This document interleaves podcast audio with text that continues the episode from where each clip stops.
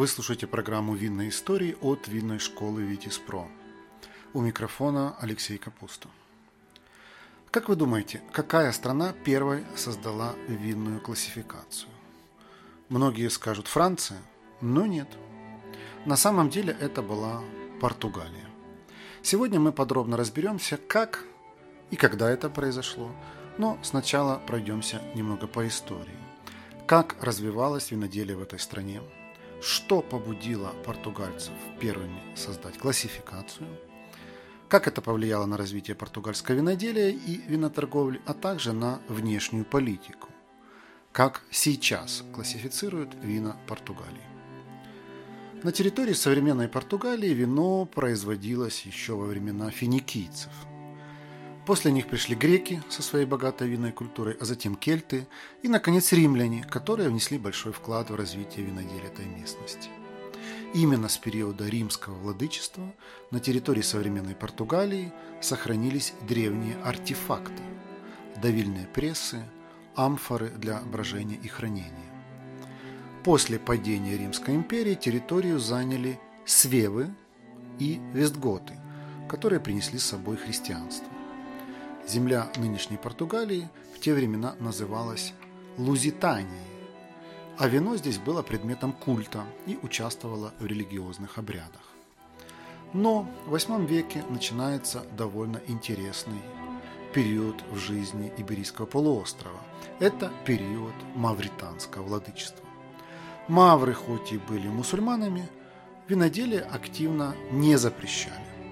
Впрочем, и развития этой отрасли тоже не было, вплоть до окончания реконкисты, освобождения Иберийского полуострова от арабского владычества. В 1143 году Португалия получает суверенитет и становится самостоятельным государством. В следующие несколько веков истории этой страны происходило много интересного. Расширение границ, укрепление монархии – великие географические открытия и основание новых колоний. Все это не могло обойтись без вина. Мореплаватели брали его в путешествия, чтобы спасаться от цинги. За счет образования новых колоний расширялись рынки сбыта. В итоге португальское виноделие активно развивалось, а вино завоевывало популярность в других странах Европы. И вот мы наконец-то подходим к 17 веку, когда наступил период огромной популярности португальского вина. Спрос на него создали кто, как вы думаете? Англичане, которые поссорились с французами и ввели запрет на французские вина. В итоге английские виноторговцы начинают активное паломничество в поисках альтернативы. Так они оказываются в долине реки Дору в Португалии и открывают для себя плотные, темные и насыщенные вина этой местности. Так начинается экспорт португальского вина из города Порту, в честь которого портвейн получил свое название. Впрочем, историки утверждают, что в Лондоне его поначалу называли черной патокой. Единственная проблема, которая возникает на пути у этого торгового альянса, становится, опять-таки, транспортировка. Из Португалии в Англию лежит довольно долгий путь по морю, и вино может испортиться. Поэтому виноделы долины Дору находят выход – добавить вино немного бренди.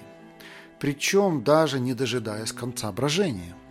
Это позволяет убить трех зайцев одним выстрелом. Первое – стабилизировать вино, защитив его от порчи. Второе – сохранить природную сладость. И третье – сделать продукт более крепким. Все это повышает привлекательность португальского вина в глазах тогдашних потребителей. Считается, что первым эту гениальную идею внедрил аббат монастыря Ланего, расположенного в горах над долиной Дору. Поговаривают, что именно его вино попробовали английские виноторговцы в далеком 1678 году, и это стало для них эпохальным открытием. В начале XVIII века французы пытаются восстановить свои позиции на английском рынке – но не тут-то было. Насыщенные сладкие вина из порта уже успели покорить сердца англичан. На них устанавливают минимальные пошлины, что позволяет продавать их по очень выгодным для потребителя ценам. В то же время англичанам предоставляется привилегированный доступ на португальский рынок. Благодаря этому экспорт португальского вина активно растет, причем ввозят в Англию не только сладкие крепленные портвейны, но и сухие. Казалось бы, золотая эпоха расцвета португальского виноделия – жить да радоваться.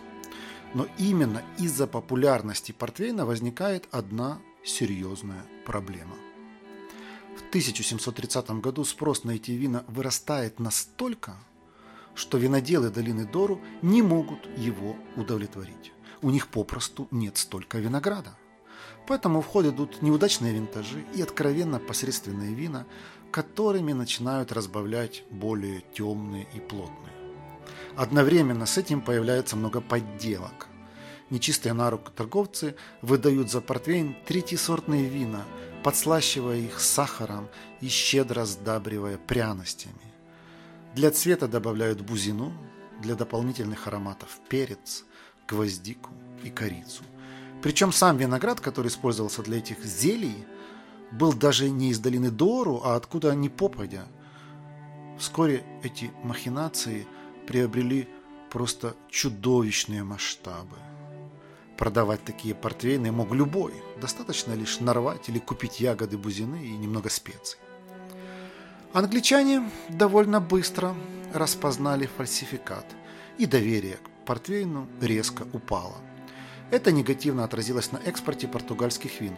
В 1744 году он упал на 25%, а еще через 10 лет примерно вдвое – цены на портвейн тоже стремительно обваливались. К 1756 году бочка этого вина стоила в 6 раз дешевле, чем в 1730. Это серьезно било по экономике, поэтому португальское правительство решило взять виноделие долины Дору под государственный контроль. Для этого маркиз де Помбал, который тогда был государственным секретарем внутренних дел, создает специальный надзорный орган – всеобщую сельскохозяйственную компанию ВИН в Алту-Дору. Компания проводит детальную ревизию виноградников региона, сокращает площадь виноградников и закрепляет географические границы Дору. Одновременно с этим Помбал издает указ, который обозначал границы региона и регулировал механизмы контроля производимого там вина – в законе регламентировали все процессы, от правил высадки лоз до способов транспортировки и хранения вина. А еще маркиз де Помбал приказал выкорчевать все кусты бузины в Дору, чтобы не оставить никаких шансов фальсификаторам. Закон 1756 года, по сути, стал первой в мире классификацией по географической принадлежности. Ранее никто в истории мирового виноделия не определял границы региона на государственном уровне. Этот указ защищал аутентичность португальского вина и стал первым в мире примером межевания виноградников. Помбаловские реформы области виноделия помогли Португалии вернуть доверие англичан.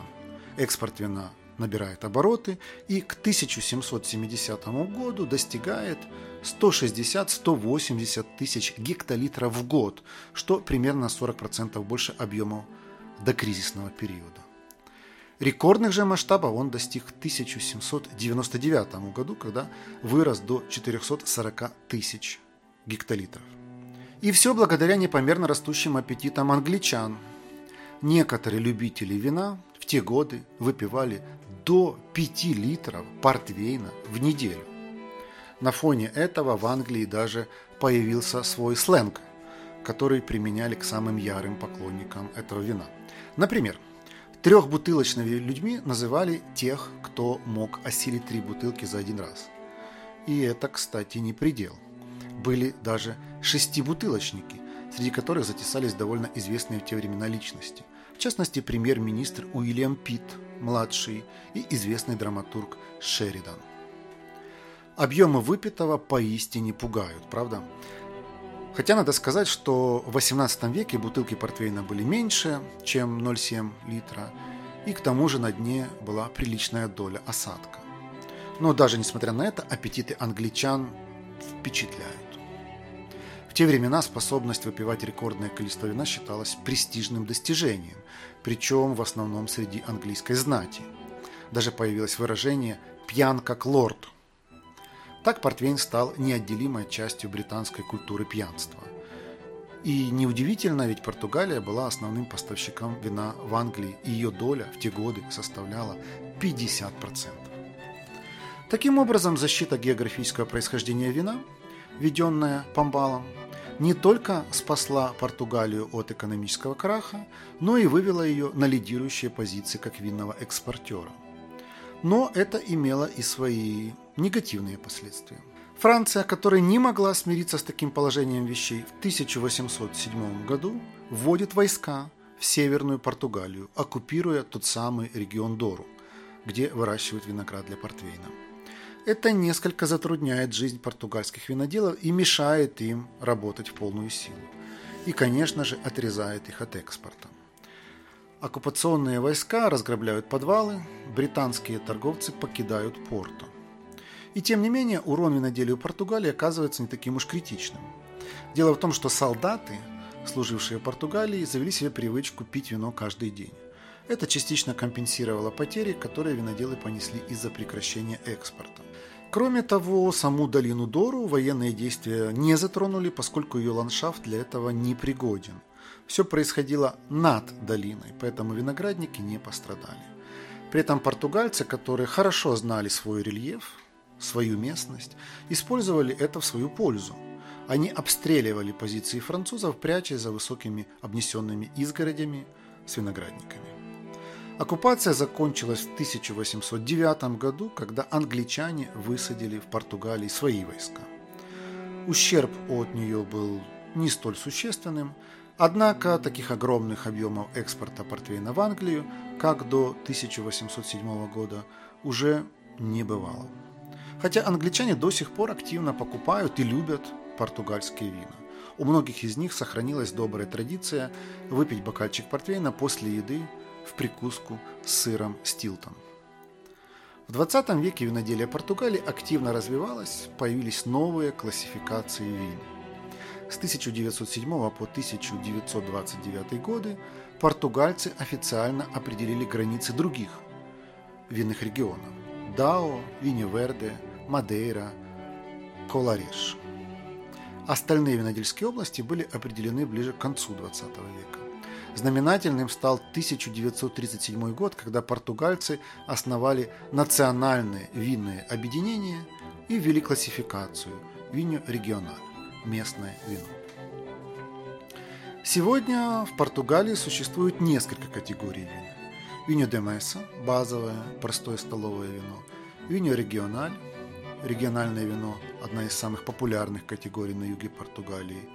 IPR – Indicao de провиненция регламентада, вина более качественного ранга, которые слегка не дотягивают до высшей категории.